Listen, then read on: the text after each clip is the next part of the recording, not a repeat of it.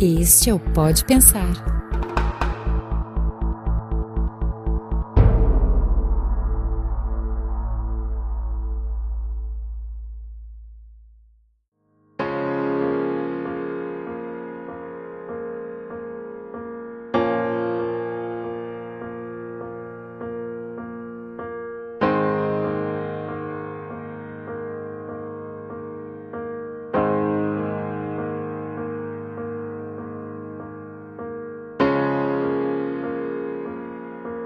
Alô, amigos do Portal Pensar. Estamos aqui mais uma vez, muito alegres, no mais um Pode Pensar especial. Estamos aqui com a família Ibis novamente e vamos aqui passar para os nossos amigos que estão fazendo parte dessa gravação do Portal Pensar para dar o seu alô e depois passar lá para os nossos amigos do Ibis. Aí, Serginho. Oi, amigo Fábio, amigos ouvintes, amigos do IBS, estou muito feliz de mais uma vez estarmos reunidos. Hoje tem histórias bem interessantes. Nós vamos poder aproveitar essa oportunidade né, e aprender com os nossos amigos aí do IBS, com o Dr. Maurício Crispim, poder trocar né, a experiência que esse grupo maravilhoso tem em todo o seu trabalho. Estamos muito felizes e vamos aproveitar. Passo a bola agora para o nosso amigo Neto, de Itaperuá. Tá contigo, Neto. Olá, pessoal, ouvintes aqui do nosso podcast. É com grande alegria que recebemos mais uma vez aqui no nossa sala virtual os amigos lá do IBS, o Maurício com a sua família, para falar sobre seu projeto de vida que é o IBS, né? A divulgação de Ubalde, do Evangelho, de Kardec dos vários pensadores. Estamos aqui, Portal Pensar, fazendo a gravação, né, junto com os amigos, e oferecemos com todo carinho a você, nosso ouvinte. Desde já, um grande abraço.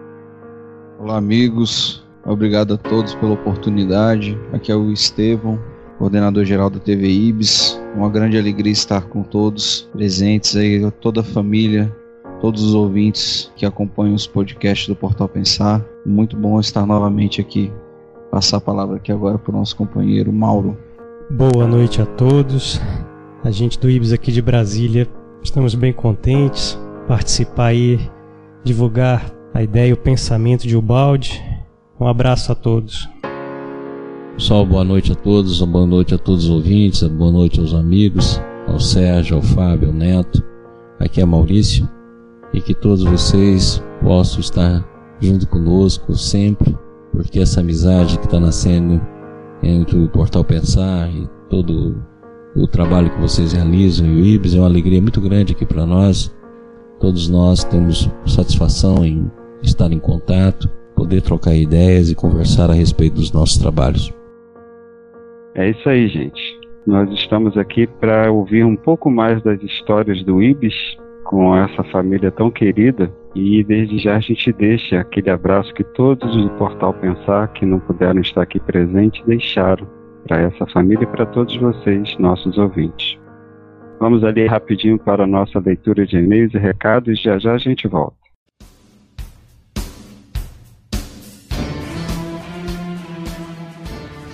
Olá, ouvinte do Pode Pensar. Eu sou o Neto e estou aqui para mais uma leitura de e-mails e recados. Você pode ter acesso a este e demais episódios acessando o nosso site o www.portalpensar.org. Também estamos no iTunes e em outros aplicativos para podcast, onde você pode assinar o nosso feed e receber seu podcast automaticamente sempre que houver um novo episódio. Pesquise por Pode Pensar ou por Portal Pensar no seu aplicativo no iPhone, no iPad, no smartphone, enfim, aí no seu aparelho preferido. Você também pode ficar atualizado sobre os nossos podcasts curtindo a nossa página no Facebook. Pesquise por portalpensar.org lá na barra de pesquisa do Facebook e curta a nossa página. Ou também pelos nossos canais do YouTube. Temos o canal Ubaldo Brasil e o canal Portal Pensar. Pesquise lá e se inscreva. Você pode enviar também seus comentários e perguntas para o nosso e-mail o contato arroba portalpensar.org ou então para o nosso WhatsApp. O número é 21 965 18 9204. Lembrando que se você está fora do Brasil, precisa colocar o código é, mais 55, sinalzinho de mais e 55. Lembrando que temos também o perfil lá no Facebook, é o Balde Brasil, né, que é administrado pelo nosso amigo Tom e foi onde tudo começou, né, onde a gente começou a reunir o nosso grupo. Hoje a nossa leitura de e-mails e recados foi mesmo para dar uma lembrada aí dos nossos endereços pela web. Fiquemos então com o nosso episódio de hoje. Um grande abraço a todos.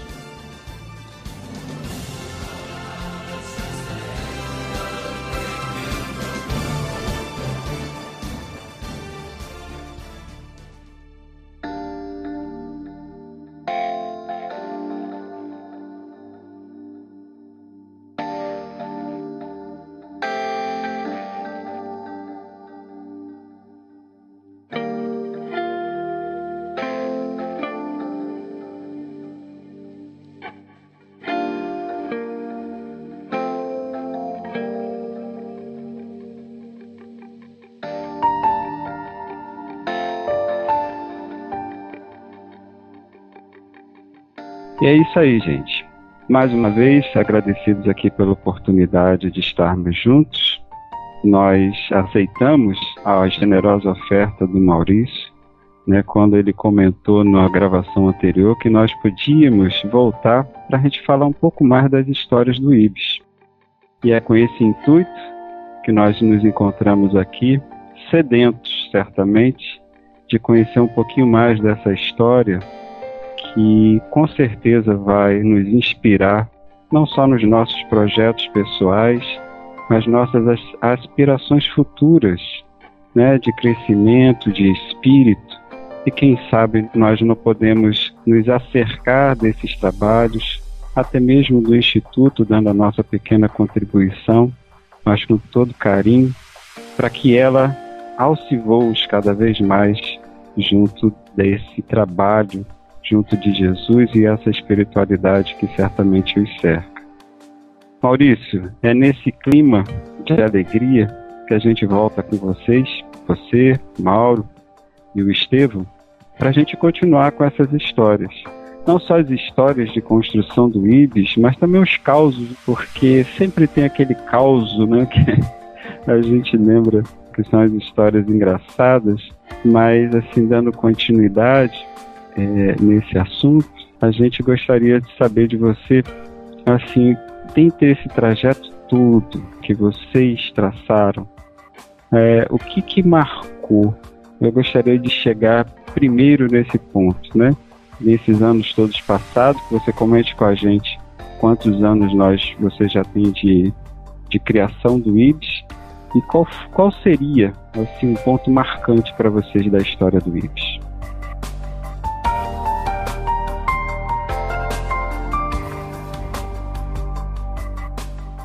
Olha, eu acredito que o IBS é uma consequência de toda uma história de vida que a gente já vem realizando com os vários amigos e pouco a pouco através de um projeto espiritual.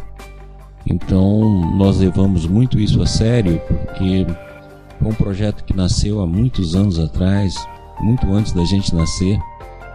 Já amigos nossos trabalhavam dentro de uma visão dada pela espiritualidade através de diferentes médiums e eles começaram a fazer esse projeto. E quando nós nascemos e começamos mais tarde a fazer parte dessa mesma equipe, nós fomos criando casas em vários locais do país, com vários propósitos, com várias intenções. E nós, por volta de 17 anos, nós fundamos o Grupo Espírita de Regeneração de Goiânia, como havia dito no nosso bate-papo passado, e vim fazer residência médica em Brasília. E quando aqui chegamos, nós montamos novamente um novo grupo, e esse novo grupo com o mesmo nome, Regeneração, e fundamos aqui o Colégio Eurípides Barçanufo, para crianças em riscos sociais, crianças que passavam por problemas, que tinham sido expulsas. Eu lembro bem que nós formamos um colégio com 248 alunos, e eu falava que os alunos que eu queria eram os alunos que tinham sido expulsos de toda a escola, para tentar fazer um processo de reabilitação. Dentro desse processo, nós aprendemos muito sobre educação, sobre vida. E quando estava em 1994, foi quando eu recebi orientação espiritual do Espírito que nos dirige, Manzifirino, falando que teria uma obra mais na frente. Eu falei, nossa, mas não é possível, tantas obras que a gente já fundou, tanta coisa que a gente já fez. Falei, não, meu filho, isso é uma obra abrangente para fazer um trabalho de, de síntese, fazer um estudo de síntese, fazer um trabalho de benemerência, fazer um trabalho de, de integração dos nossos seres e, consequentemente, é um trabalho muito amplo, muito amplo. Então, tudo que você fez até hoje vai ser rascunho. Então, você se prepara que nós vamos passar para você pouco a pouco o que vai ser. E de 94 em diante, nós ficamos recebendo essas orientações, alguns fatos que nós já contamos aqui, e a partir daí, quando todo esse projeto se materializou, nós formamos o acabouço e ela mandou a gente guardar. E quando deu 2007, o Adalto e o Júlio, que o Júlio hoje é o nosso presidente, o Adalto é um dos nossos diretores, e o Julinho tinha sido o primeiro aluno do Educandário Euripe Barçanufo. E ele foi o primeiro aluno do, do, do Educandário, e quando ele, ele, ele cresceu e tal, formou, e ficou sabendo do projeto do IBS e veio atrás. E a dica era exatamente essa, a gente iniciar quando fosse procurado. E a partir daí, em 2007, nós nos reunimos e fundamos o IBS com o propósito de, de fundar um instituto de pesquisa, de estudo, de, de divulgação, de um trabalho que pudesse fazer uma síntese entre ciência, filosofia, religião e arte, e tentar fazer uma, uma rede muito bem costurada de forma orgânica do conhecimento existente dentro de uma visão de filosofia perene, no sentido de juntar e ao mesmo tempo dar uma efetivação na parte prática de vários pensadores. E a partir daí, não só realizar um trabalho em nós, mas também fazer a divulgação. Foi quando nasceu a TV Ibis e demos então os primeiros passos nessa direção.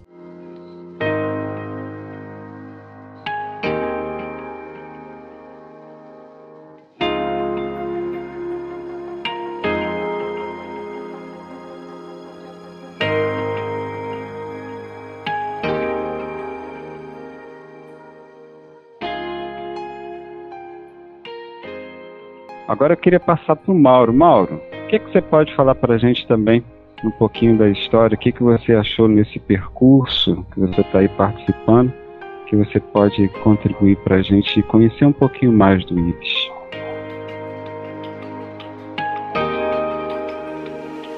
Olha, o que eu acho legal no IBS é que nesse tempo todinho, desde quando o Estevão me chamou, desde quando eu integrei o grupo, é que o Maurício ele sempre teve a mente, assim, a visão bem à frente do, do nosso tempo. Então ele chegava pro Estevam, chegava para mim, ele tinha uma ideia, aí eu olhava pra cara do Estevam assim, eu, eu ficava pensando, rapaz, esse negócio é difícil de fazer. Mas pro Maurício ele não aceita um, um não, ou você falar que é impossível. Você tem que falar para ele, olha, tem como a gente fazer dessa maneira aqui, dessa forma. Do jeitinho que você quer, vai demandar muitos recursos, a gente não tem né, um lastro financeiro tão grande. Ele não aceita um não. Então, pra gente que é da área de TI aqui, quando ele falou que queria transmitir as aulas ao vivo, eu e o Estevam a gente saiu atrás de solução. Porque fazer uma TV pela internet, a gente.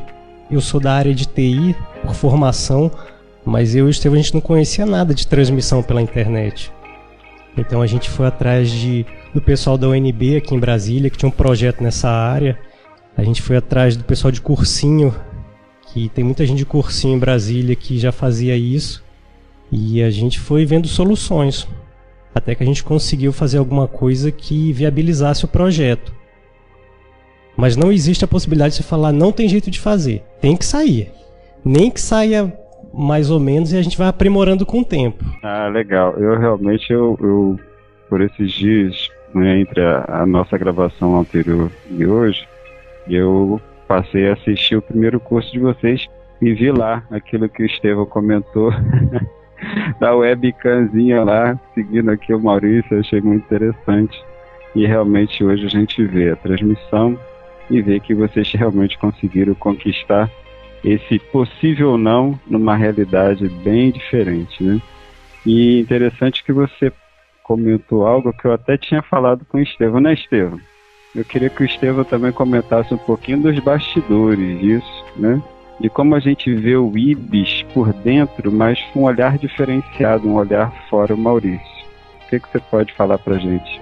Olha, acho que o princípio de tudo é o comprometimento, né? Como o Mauro falou, o não não existe pro meu pai. E o impossível ele fala, ele fala que a gente demora um pouquinho, mas a gente faz.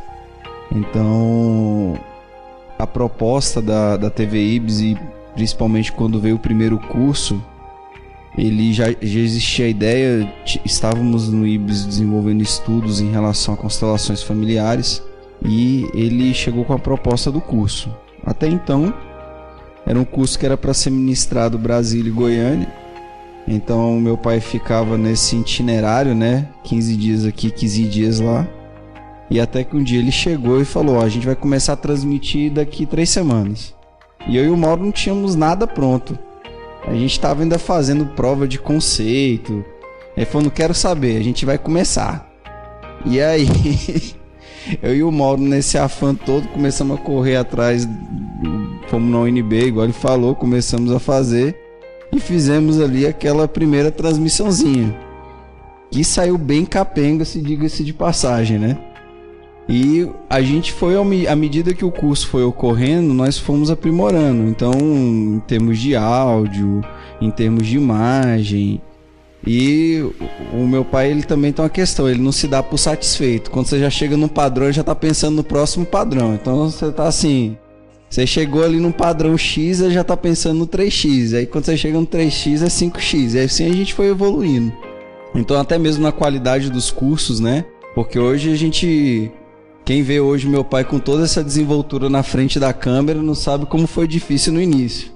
Então, para ele ter essa desenvoltura, às vezes não tinha ninguém aqui no salão no curso, a gente botava um boneco, botava algum objeto, uma pessoa sentava na frente dele, que era para ele ter a sensação de que tava dando aula para alguém, porque ele e a câmera não se davam bem. Hoje, hoje ele, ele e a câmera são íntimos, né?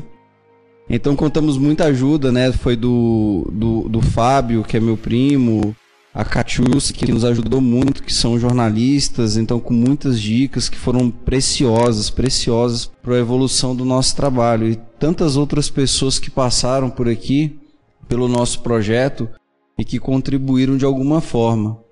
Então, foi desafiador, foi um, é um projeto desafiador e que teve essas, essa no início foi justamente essa, esses aprendizados, né, que a gente pode dizer então, seja, uma vivência diferente e cada curso, né, ele trouxe uma, uma vivência diferenciada.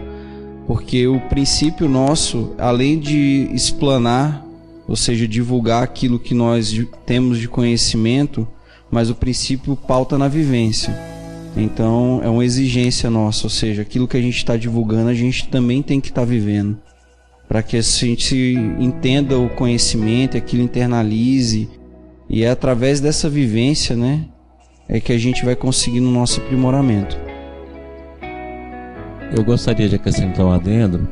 É, na verdade, essa maneira de conduzir as coisas me veio da própria espiritualidade. É, quando eu era muito novo, eu estava com 17 anos de idade, quando a gente começou a regeneração, e naquela época, sem mau conhecimento, sem mal vivência, e nós tínhamos muita coisa para fazer e nós recebemos uma mensagem do espírito de Irmão Áureo. Quem não conhece Irmão Áureo, é só comprar um livro chamado Universo e Vida, que é um ditado que ele fez para desse livro para o Hernani T. Santana. E Irmão Áureo é um espírito muito sério, de uma hierarquia maior, e ele vinha de seis em seis meses através de uma média amiga nossa, Heloísa, e fazia uma avaliação de todo o nosso trabalho, tudo que a gente tinha feito no semestre. E quando ele chegou na avaliação, ele perguntou como estava, e eu fiz uma narração, um resumo do que a gente tinha feito, e ele perguntou por que, que eu não tinha feito tal coisa. Aí eu virei para ele e falei assim: Ah, irmão Mauro, isso é impossível. Aí ele falou essa frase que passou a ser a frase que norteou toda a nossa vida até hoje.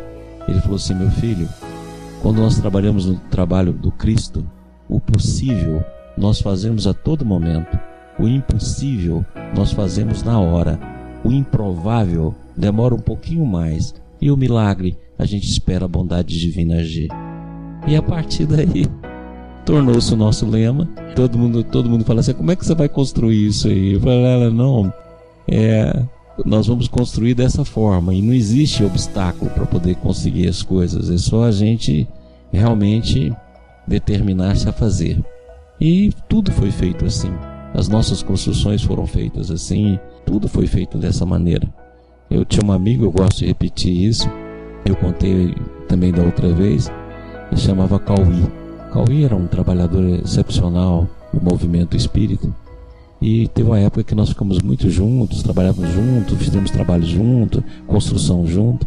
E ele chegava assim num terreno que não tinha nada e falava assim: ah, Maurício, aqui eu vou fazer isso, vou fazer isso, vou fazer isso, fazer aquilo.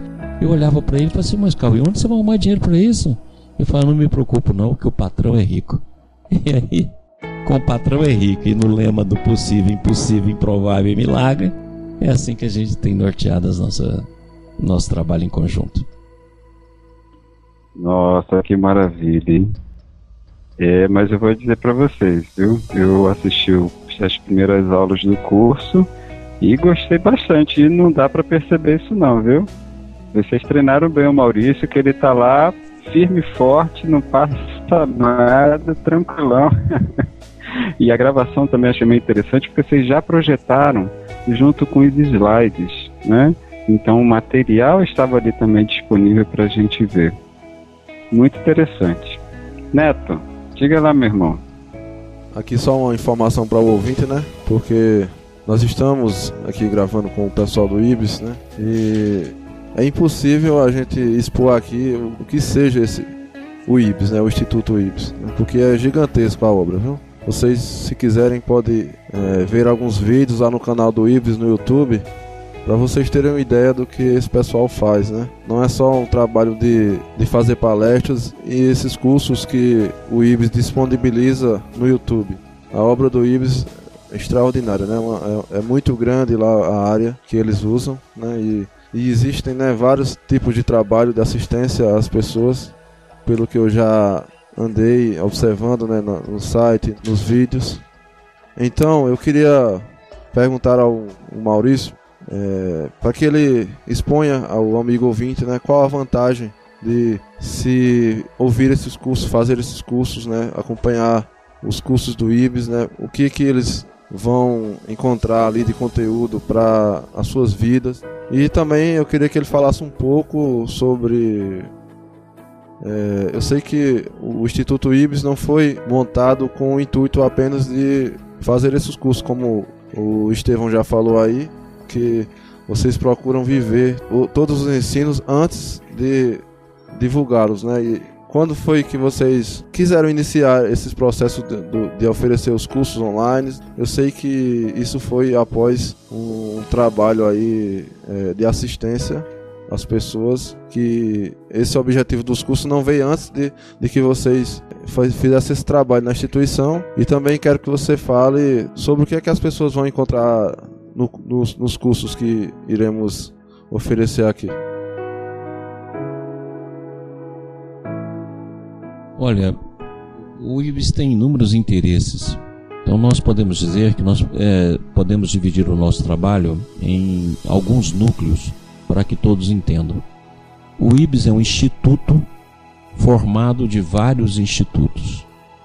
Então um, um dos institutos principais do IBS é o Instituto da Consciência, que a gente pretende e já está realizando um estudo sobre a consciência e, ao mesmo tempo, um trabalho voltado para a pesquisa da consciência.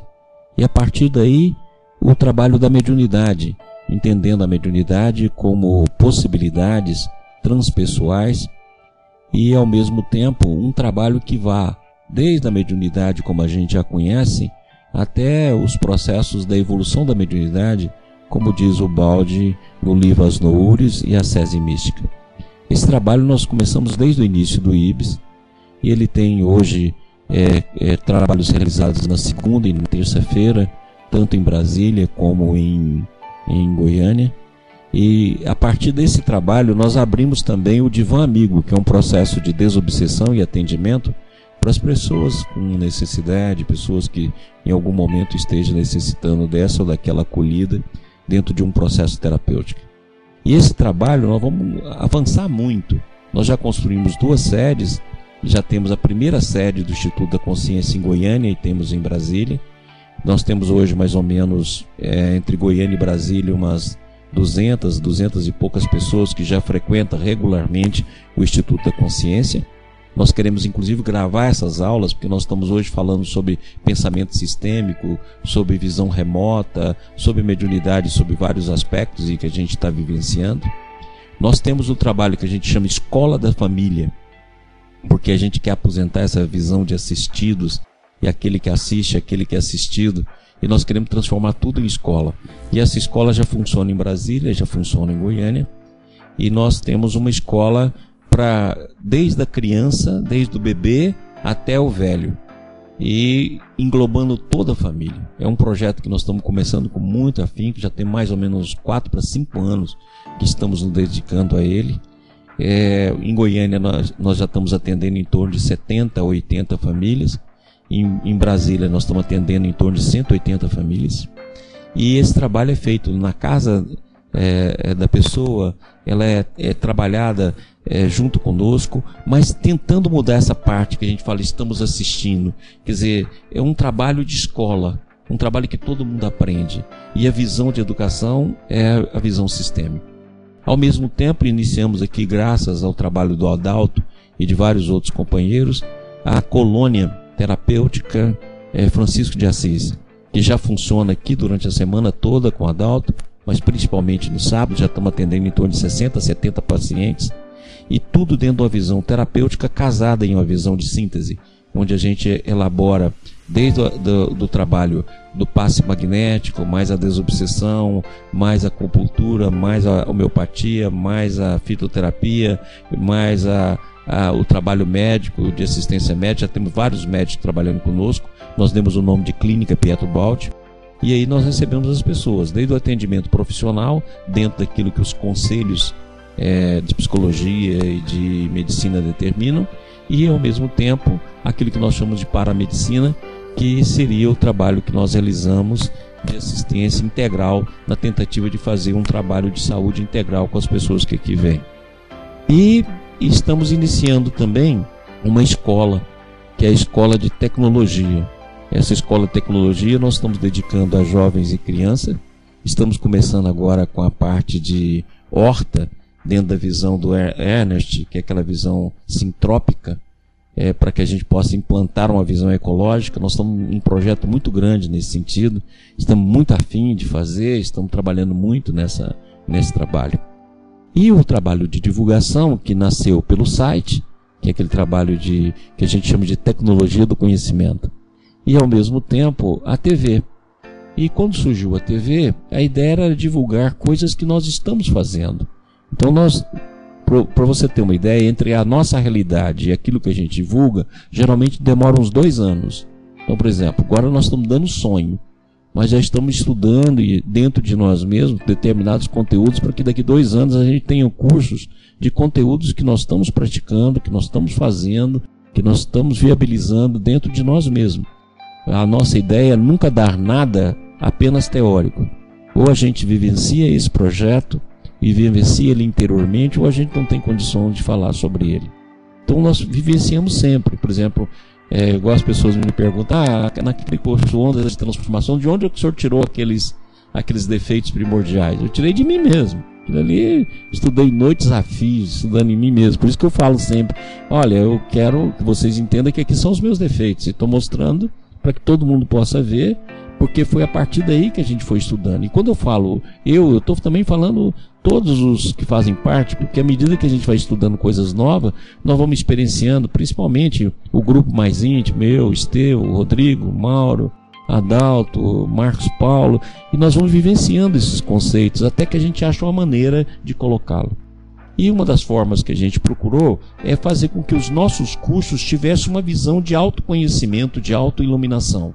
Por isso que nós começamos com a personalidade humana, depois nós fomos para a onda de transformação para mostrar a presença do Espírito, nós fomos para o estudo é, de Deus, nós fomos para constelações familiares, nós fomos para os relacionamentos, fomos para o sonho. Então, nos próximos cursos, nós vamos para a consciência, até que a gente desemboque no Espírito no Evangelho de Jesus, tem um curso que nós já estamos preparando lá para o futuro que chama o Evangelho Interior, justamente para poder falar do Evangelho de Jesus como o reino do Espírito e a partir daí a gente elaborar todo esse conhecimento. Então é um passo. Nós começamos na personalidade, que é a parte mais densa do nosso ser.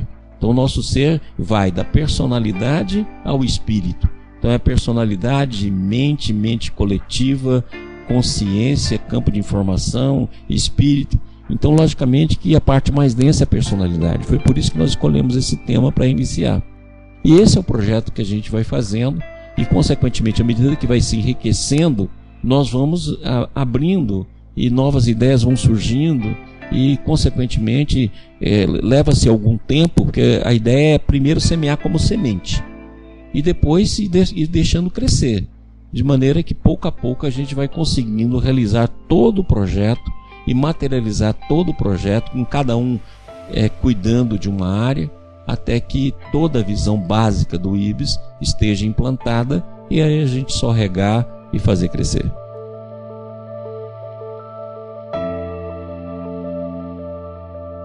Muito bom, muito bom mesmo, doutor Maurício. Eu acho assim muito interessante e eu até confesso que foi ouvindo, né, é, é, e assistindo as suas palestras, os seus cursos, que é, eu tive certos insights assim, né? Realmente é, passei a entender melhor, né? Já estava é, neófito, né? No estudo de, de, de Ubaldi e de toda a teoria da queda, mas a partir da contribuição que eu recebi na TV Ibis, eu passei a entender melhor todo, todo esse caminho. E aí eu gostaria de, de perguntar ao senhor, porque a gente vê né, o balde, toda a sua teoria, como uma espinha dorsal do seu trabalho, mas o senhor e a, e a TV Ibs, esse grupo, eles não se limitam a estudar apenas o balde. Estuda o balde, mas nós vemos o senhor comentar outros pensadores. Nós vemos o senhor citar Cirarombino, Krishnamurti, tantas pessoas e eu gostaria de saber, assim, como curiosidade, né, já que o senhor citou o curso do, das personalidades humanas, é, qual é, é, é, a contribuição, né, que de, de, a mais, de plus, o Beth Hellinger trouxe e que o senhor colocou nesse curso, né, e, que, e o que é que as pessoas é, vão poder encontrar ao ouvir, ao baixar o podcast, a assistir? O que é que a gente pode comentar sobre isso? Olha, nós podemos dizer o seguinte: o que a gente tenta fazer é um trabalho de síntese dentro da visão orgânica. Então, nós podemos dizer que a nossa coluna vertebral é o Evangelho do Cristo, e esse Evangelho incluindo o, o Antigo Testamento e o Novo Testamento. Depois, a obra de Pietro Baldi, de Kardec, de Rustem e de todos aqueles espíritos que o Chico nos trouxe, principalmente André Luiz e Emmanuel. E a partir daí, os grandes pensadores da humanidade, e, e nós, por preferência, né, nós gostamos muito, muito, muito de Krishnamurti, gostamos muito de Ciro Arubino. acho que o Ciro Arubino é o balde do Oriente, porque ele conseguiu fazer uma síntese espetacular. E há muitos anos eu venho estudando esses, esses autores e tentando né, fazer a ponte é, desse conhecimento. Esse pessoal moderno também, que tem pensado muito o mundo hoje, como o pessoal da psicologia, principalmente da psicologia transpessoal, desde Jung, Freud, Adler, é, é, Maslow, é, Stanislaw Grof, Ken Wilber, e, e, esses pensadores, como nós temos visto, e eu falo sempre neles também, que tenta fazer a união do pensamento sistêmico, como Erwin Laszlo, então nós tentamos fazer uma visão e a partir daí unindo também como metáfora e ao mesmo tempo como elemento de interligação os conhecimentos da ciência na área da, da teoria da relatividade, na área da, da física quântica, mas tendo cuidado de fazê-lo dentro de uma visão é, não científica, mas dentro de uma visão filosófica, no sentido de unir conhecimentos e dentro da visão metafórica.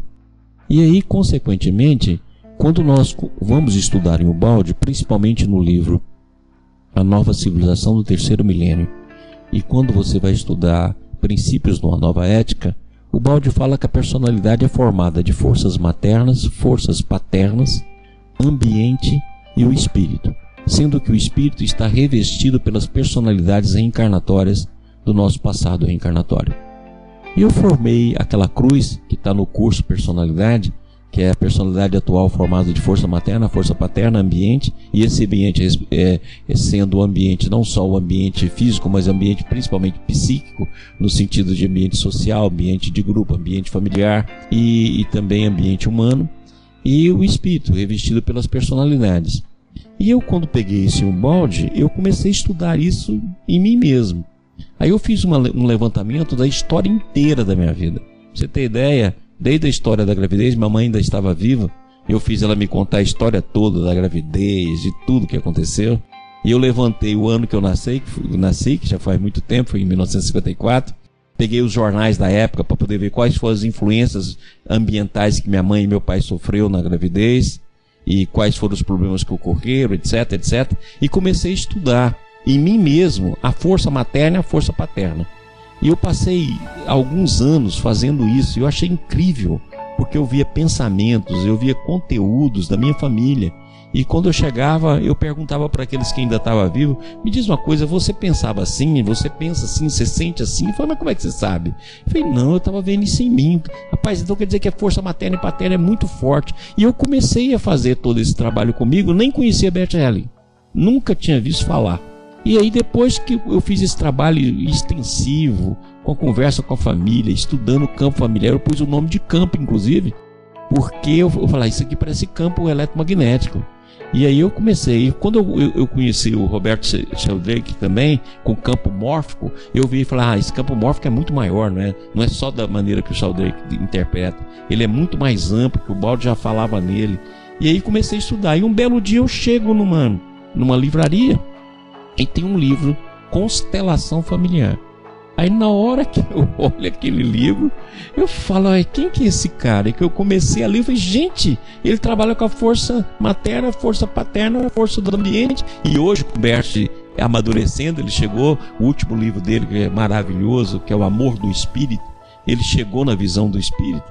E eu falei assim: nossa, então esse cara tem um contribuição fantástico, isso é verdadeiro, porque eu vi em mim antes de conhecê-lo. Aí foi quando eu comecei a estudar, eu falei: olha, mas a constelação não é só familiar, a constelação é psíquica. Ela não envolve só a família, mas envolve todas as famílias que nós já tivemos no processo reencarnatório, envolve todas as personalidades que nós já vivenciamos. Então, quer dizer, é muito mais amplo que apenas um campo familiar. Eu falo: não, a piscina está dentro de um rio. E a, o rio está dentro do oceano. Então, consequentemente, a constelação é muito mais ampla. E foi aí que nós resolvemos, depois de experienciar tanto tempo esse projeto e de estudar, de fazer alguns cursos de constelação familiar, de ler todos os livros do Bert Helling que nós encontramos, é que nós resolvemos fazer o curso Constelações Psíquicas, que unia todo esse conhecimento e essa vivência que nós tivemos durante esses anos todos. Nossa, que maravilha, hein?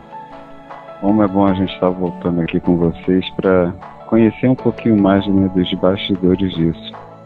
E eu queria voltar aí para o Estevam e para o Mauro, e perguntar, o Estevam com certeza, né, porque estava lá na, na direção, mas o Mauro também se estiver, como é que foi essa experiência de fazer esse curso ali? E o que que isso representou para vocês? Teve uma mudança, né, sendo assim o primeiro curso? O que que vocês podem comentar com a gente dessa vivência?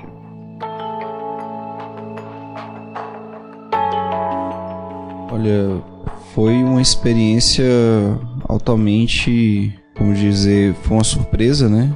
Ou seja, a realização de um curso ao vivo, como nós falamos, pela nossa inexperiência, então um misto de ansiedade, né? A divulgação, acho que a divulgação de todo esse arcabouço de estudo, né? Ou seja, a reação das pessoas, é, como que a gente sempre tem um os comentários que nos enviam aquilo que é comentado no nosso do canal do YouTube nós levamos muito a sério. Então para nós é um medidor. Então a gente vê como é que está o andamento do curso. Então tinha um pouco dessa questão como o conhecimento que a gente estava passando era novidade né? Era um, uma nova forma de enxergar o mundo então a gente queria ver muito também como é que ia ser a reação das pessoas, né? Ou seja, de que forma que isso poderia contribuir positivamente, negativamente para isso. Então, para em termos de divulgação para nós foi altamente proveitoso, né? Com aquilo que nós comentamos, a nossa inexperiência no início, né? De, de conhecimentos técnicos mesmo acerca de, da transmissão, mas para a gente foi muito proveitoso. Então, acho que o que ficou do, do curso né, em si, além desse estudo, foi a, a questão também nossa íntima, né? Acho que, como meu pai falou, ou seja, esse, todo esse estudo, o livro de constelação familiar, e vocês aí vão entender que, sendo filho do Maurício, eu tinha que entrar na constelação, né? E eu já peguei a pesquisa pela metade do caminho, que tudo que ele fez, dos meus avós pra cá, eu só aproveitei, eu fiz dele pra frente. Então, o maior trabalho quem teve foi ele. Eu já peguei o negócio mais prontinho já, né? Já tava a marmita tava quente. Então, eu e o Rodrigo já embarcamos assim, não, já que já tem de para trás, a gente só precisa estudar de você para frente. E convenhamos que as informações vieram privilegiadas, né? Que ele não omitiu informação pra gente. Então essa questão íntima nossa, esse trabalho íntimo foi muito bacana. Porque nas nossas conversas, né? Como a gente falou no outro, no outro podcast, a gente é, é meio que filho de dominicano. Então as melhores ideias do Ibs são sempre na mesa de um restaurante. Então sempre a gente aproveitava os, os momentos de jantar que a gente tinha pós-trabalho ou nos dias à noite para a gente comentar as vivências que a gente tinha experienciado naquela semana.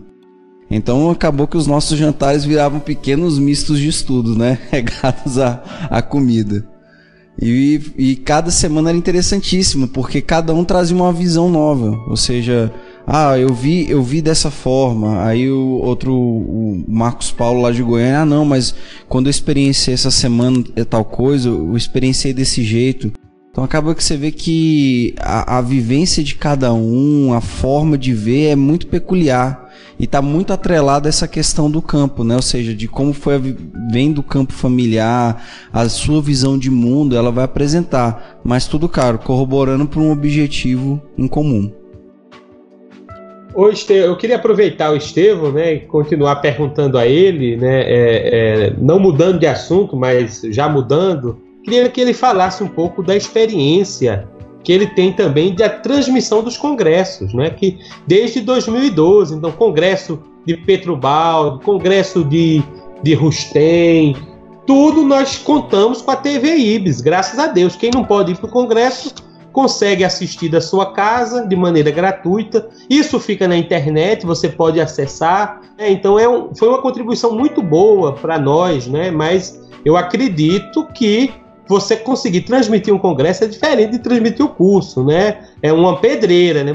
Comenta um pouquinho pra gente aí essa experiência que você ganhou nisso aí. É, os congressos é interessante. A gente, esses aí tem muitos causos aí que a gente pode sair comentando. Mas o primeiro congresso que nós fizemos a transmissão foi o Congresso Rustem, que foi realizado aqui em Brasília em 2012 na data de 16 e 17 de junho, salvo engano. E quando a gente foi fazer o congresso, sempre existiu aquela questão das pessoas fazerem a, a fa fazer a gravação do congresso, né? E meu pai chegou um dia assim e falou: Meu filho, por que a gente não transmite? Será que não dá pra gente transmitir? A gente já tava com a experiência do curso de personalidade humana. Aí eu cheguei pro Mauro e falei: Mauro, será que dá pra gente transmitir o congresso? Ele falou: ah, vamos ver se tem infraestrutura, né?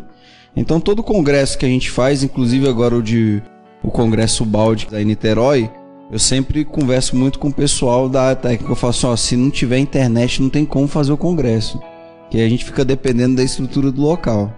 Mas como a gente foi fazer aqui em Brasília a primeira vez, tava, não foi num auditório aqui que a gente já conhecia e a gente sabia de mais ou menos da estrutura que a gente ia realizar. Então foi interessante. Aí a partir dessa primeira transmissão desse congresso, Aí o Júlio, que é o nosso presidente, contamos com a presença não só dos nossos companheiros, que é o Jorge Damos, o Júlio Damasceno, o Felipe Salomão e o, pessoal, o próprio pessoal do Instituto Pietro Baldi. Aí o Júlio chegou pra gente e falou assim: Olha, rapaz, o pessoal gostou tanto, mas gostou tanto, que eu fiz um acordo com eles e a TV Ibs vai transmitir nesse primeiro acordo até 2020 todos os congressos Rustem, todos os congressos Pietro Baldi. Aí eu falei, excelente, né? Você fez um acordo unilateral, né? Porque a gente não ficou ciente, né? Eu tô sendo notificado.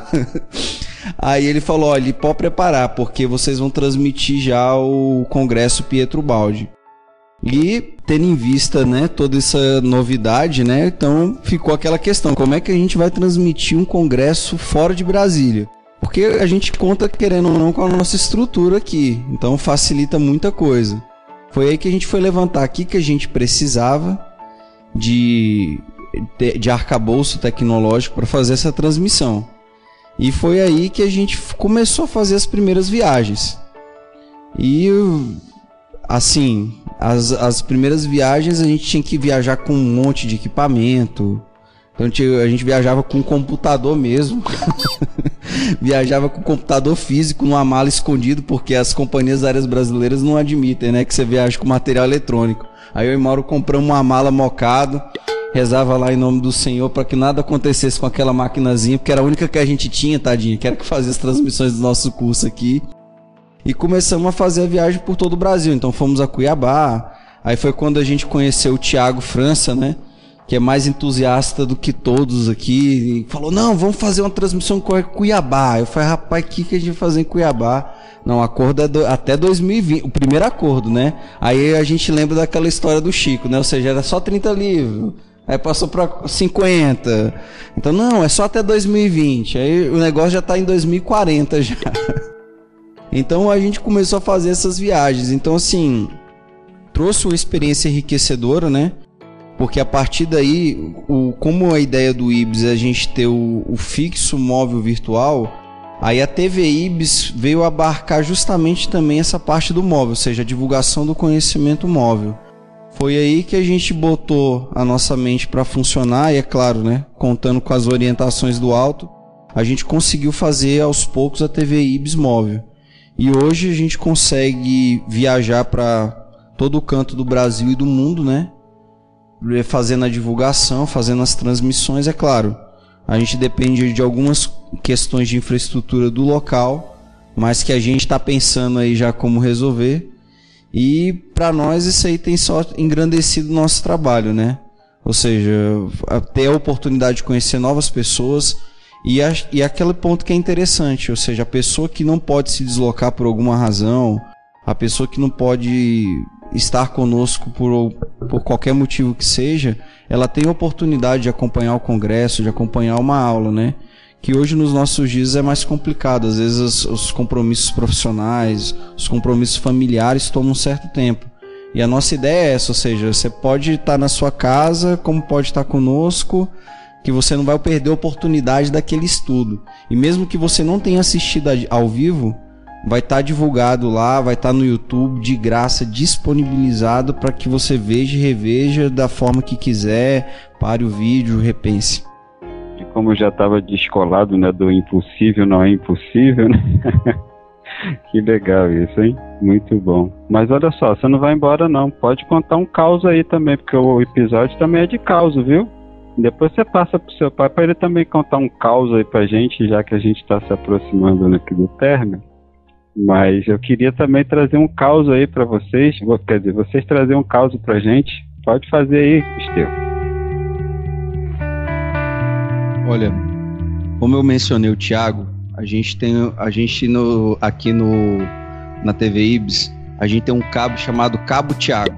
A gente batizou em homenagem ao Thiago. E eu vou explicar o porquê da homenagem.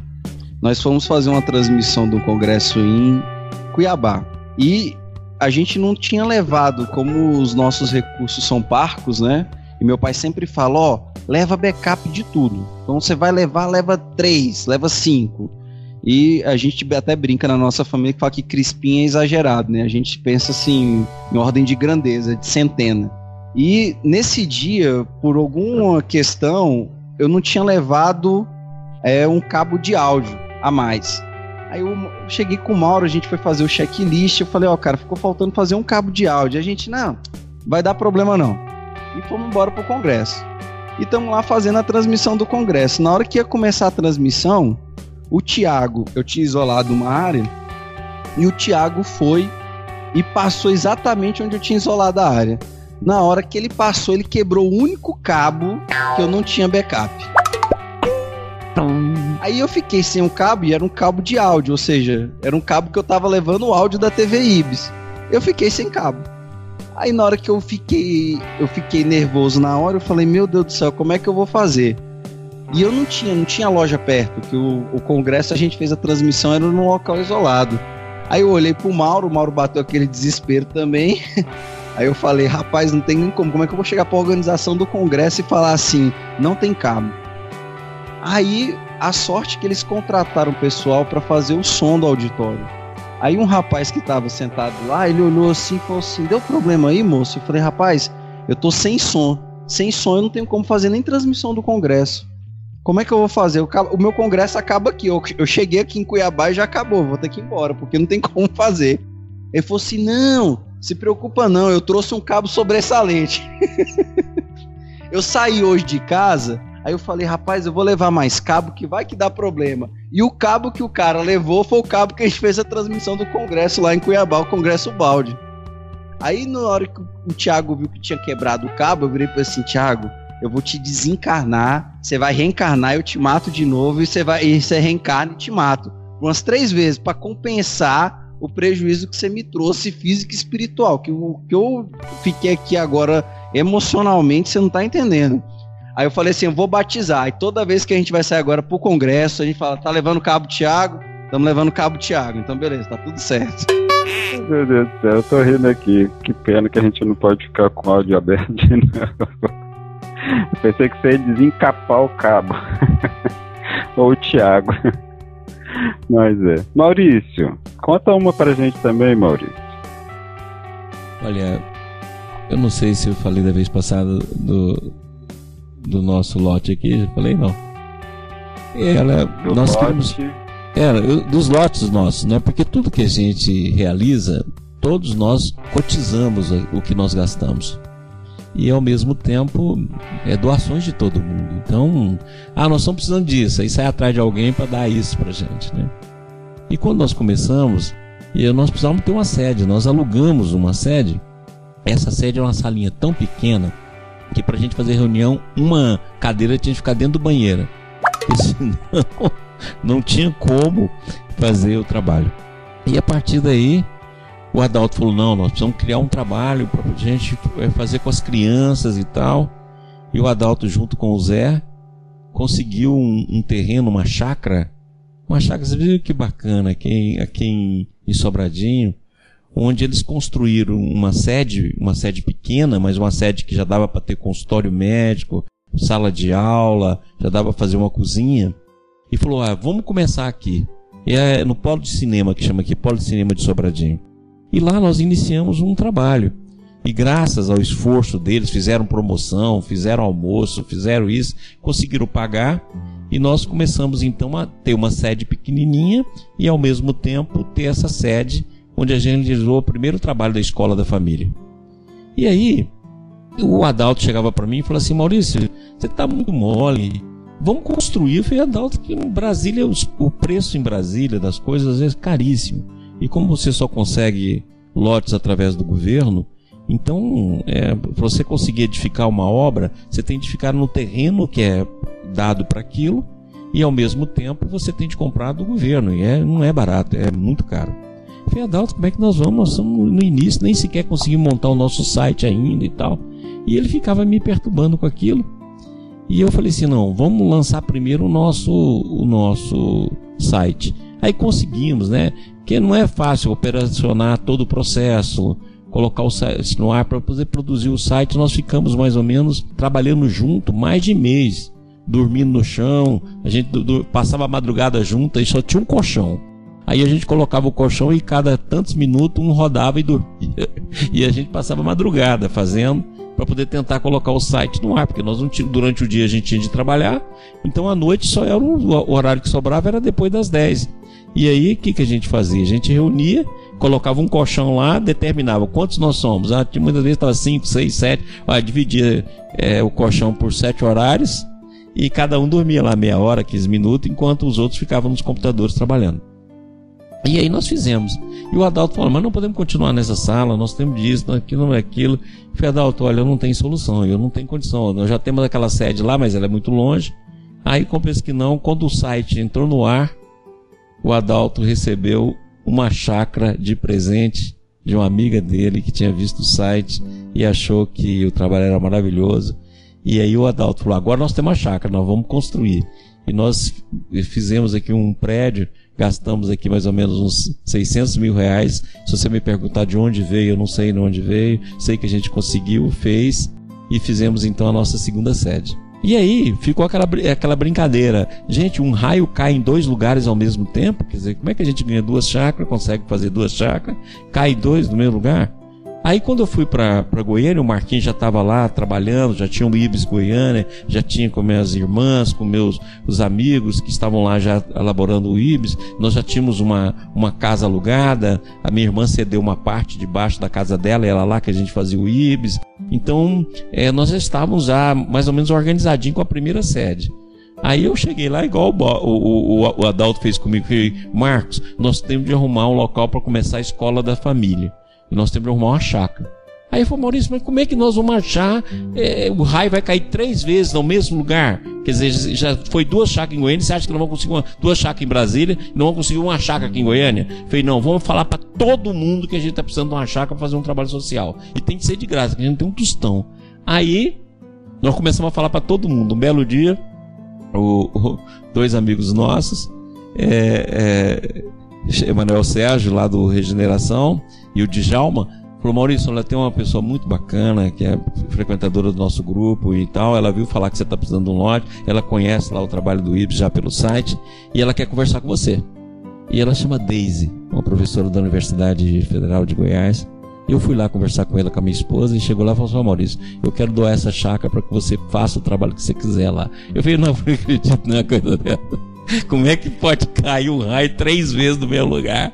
E aí nós fizemos uma festa danada, é a mesma coisa. O Marcos chegou, Maurício, vamos é construir logo. Aí conseguimos fazer uma sede lá, gastando também em torno dos 600 mil reais, pedindo para Deus e o mundo. Ninguém podia passar perto da gente assim que nós levávamos no bico, né? E aí conseguimos fazer a nossa sede lá.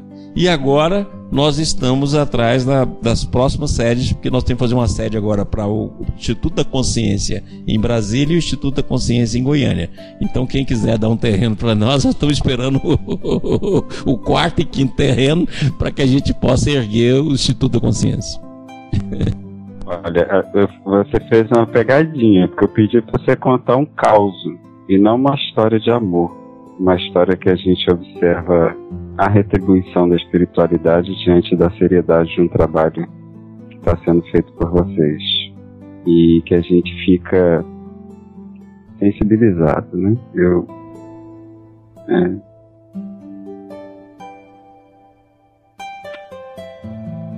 Desculpa.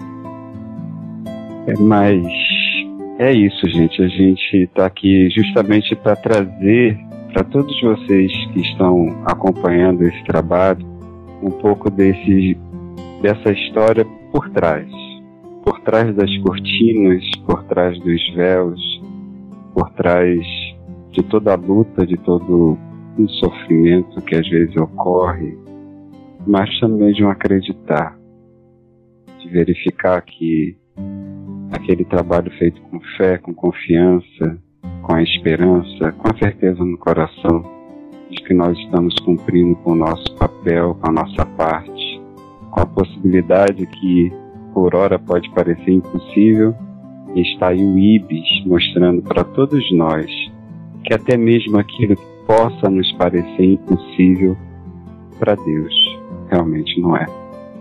Meus amigos, é com pesar que a gente começa aqui a se despedir. Estamos se aproximando aqui do encerramento do nosso programa, mas deixamos o convite para um novo encontro assim que for possível, né, para que a gente possa continuar dialogando, estreitando os nossos corações e cada vez mais conhecer essa história linda do Ibis que vocês realizam né, e trazem para a gente aqui aos nossos corações. Pessoal, olha, eu gostaria de agradecer muito e antes de terminar, eu gostaria de contar um pequeno caso. Esse caso ele é muito interessante porque ele mostra a importância da gente fazer o bem, independente do que a gente esteja sentindo, pensando, fazendo. O bem para as pessoas que a gente faz algo é o bem que permanece. E muitas vezes você não está não tão bem para poder fazer aquilo. Eu gosto de contar uma história. Quando nós estávamos construindo o Regeneração de Goiânia, e estava naquela correria, nós estávamos fazendo o primeiro prédio, e aí toda vez que eu chegava lá na, na construção, o responsável pela construção falava assim para mim: é, Seu Maurício, tem uma velhinha que passa aqui e pede para mim uma madeira, uma madeira, eu posso dar para ela? Eu falava assim: Pode. Aí passava uns dias, eu chegava lá de novo, seu Maurício, tem uma velhinha. Até que um dia eu vi, só sabe uma coisa? Para de me encher o saco com essa velhinha. Você faz o seguinte: toda vez que essa velhinha vir aqui, você dá o que ela pedir. Se ela quer é, madeira, você dá madeira. Se tiver telha, dá telha. Se tiver caibo, você dá caibo. Mas não me fala mais, não. Agora, de hoje em diante, você já, já, já tem autorização para falar. E chega dessa história dessa velhinha. Toda vez que essa velhinha passar aqui, você, por favor, atende ela e não precisa me pedir mais, não. Tá autorizado, você dá o que ela precisar. Pronto. Então eu falei naquele, naquele nível de irritabilidade, de repetição, de impaciência. Passou. Aí um belo dia nós estamos terminando a reunião pública e eu saí fora, estava conversando com as pessoas ali, tinha acabado de fazer uma palestra. Aí chegou uma velhinha para mim assim, uma velhinha toda corcunda, toda toda doentinha, andando devagarzinho. Aí chegou assim, veio por trás, me abraçou, me abraçou a, a, a, as costas, colocou o rosto no meu peito. E doutor Maurício, eu gosto tanto do senhor, eu rezo pro senhor todo dia. Aí eu olhei assim e falei, gente, a, a prece de uma senhora como essa deve valer, que não é mole não. Aí eu falei, não, não esquece não, reza mesmo, porque eu preciso de muita oração. Eu falei, mas por que, que a senhora reza para mim? Ela falou assim: Ah, doutor Maurício, foi o senhor, eu estava uma época muito difícil. Aí eu consegui um lotezinho na invasão. E eu passava aqui e pedia umas madeirinhas para ver se eu conseguia fazer a primeira, primeira casinha lá, que era uma casa de, de madeira. E aí um dia eu cheguei aqui, o homem falou: Olha, o seu Maurício falou que a senhora pode pegar o que a senhora quiser, aqui é a hora que a senhora quiser, telha, o que você quiser. Aí, doutor Maurício, esse dia em diante eu peguei um vizinho nosso lá, vim cá, busquei as tabinhas, busquei a, os caibros, busquei as telhas e foi graças a isso que eu fiz a minha casa que eu estava no relento.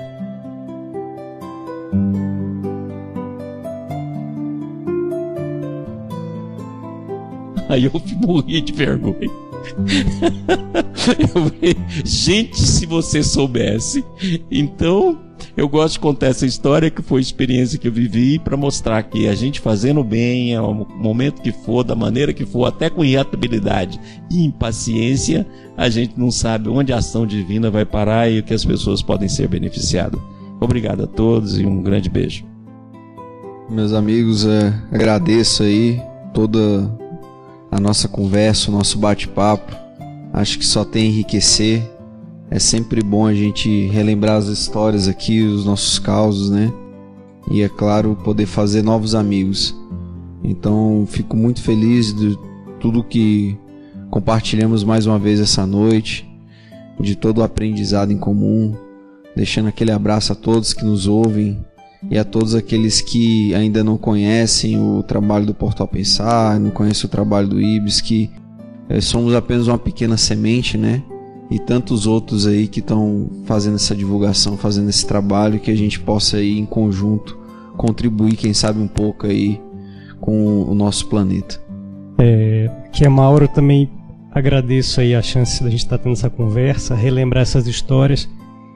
Enquanto o Maurício está falando das histórias, o Esteve eu fico me matando de rir aqui, porque são coisas que a gente já tinha esquecido. Então é legal reviver essas histórias e cada congresso, cada curso são histórias novas, né, que, que a gente tem para contar. E a gente aprende muito com essas histórias, com esses cursos. Então, eu agradeço o pessoal aí do Balde Pod e que a gente possa estar tá unidos aí fazendo a divulgação de todo esse conhecimento. Bom, gente, eu deixo aqui também o meu agradecimento. Tanto emocionado, vocês me desculpem, mas diante de histórias assim, a gente amolece o coração, né? Eu desejo a vocês todos muita paz, muito sucesso e que a gente possa estar realmente estreitando laços, afetos, e que a gente possa contribuir efetivamente com o trabalho de vocês, nem que seja assim, trazendo vocês ao público, trazendo essas histórias lindas que a gente também precisa, né? Para amolecer os nossos corações. Um grande beijo a todos. Sérgio, passo para você. Também, a minha despedida é uma despedida de gratidão, né? é uma despedida de coração assim em júbilo por poder né, dividir e ter amigos tão queridos, tão especiais.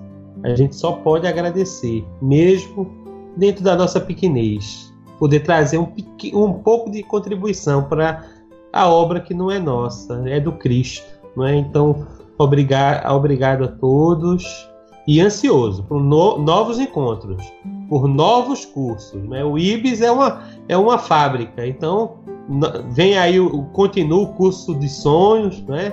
E a gente vai continuando a, a, a ser também é, tiete, a ser também né, audiência desses cursos maravilhosos, para estar tá sempre aprendendo, estar tá sempre procurando conhecer o nosso mundo interior. Então, um grande abraço, amigos, gratidão a todos. Neto, tá contigo, amigo. Bom, pessoal, é, foi ótimo a gravação de hoje, né? quero agradecer a todos o esforço aí que fizeram, né, para estar presentes. E não é para se despedir não, né? A gente tá aqui no, no trabalho, está apenas começando. então, a nossa despedida é, é, com gosto de quero mais, né? E vem aí os cursos. E o Estevam aqui, ó. tá aqui no meu colo aqui, me... Aqui também tem o Estevão, né? Tomara que ele seja também dedicado assim para ajudar o pai na divulgação dos, de Jesus. Tomara que ele também venha contribuir aí com como o Estevão aí do Maurício Crispim. É isso, um grande abraço. Ô Neto, fazer igual o Rodrigo. O Rodrigo tinha 8 para 9 anos e ele estava tomando café da manhã para ir para a escola. Ele sentava assim e falava assim: Pai, enquanto eu tomo café aqui, vai me explicando a, a queda aí que eu ainda tenho umas dúvidas. que lá em casa era assim: almoço, jantar, falava de queda da obra de um balde, de tudo. Aí todo mundo perguntava e todo mundo falava. Aí o Rodrigo tinha essa mania: chegava de manhã cedo, assim, seis e pouco da manhã, antes de colégio, sentava assim, tinha oito para nove anos. Pai, vai falando de queda aí que eu tenho algumas dúvidas ainda. Vai falando, vai. Ué, quer dizer, a caixa, você igual balcão, você bate assim, eu vou falando. É, pai, vai falando aí que enquanto eu tomo café, o senhor vai falando para mim poder tirar umas dúvidas. Então tomara que seu neném também seja dessa vontade de estudar desde cedinho para que possa amadurecer no tempo.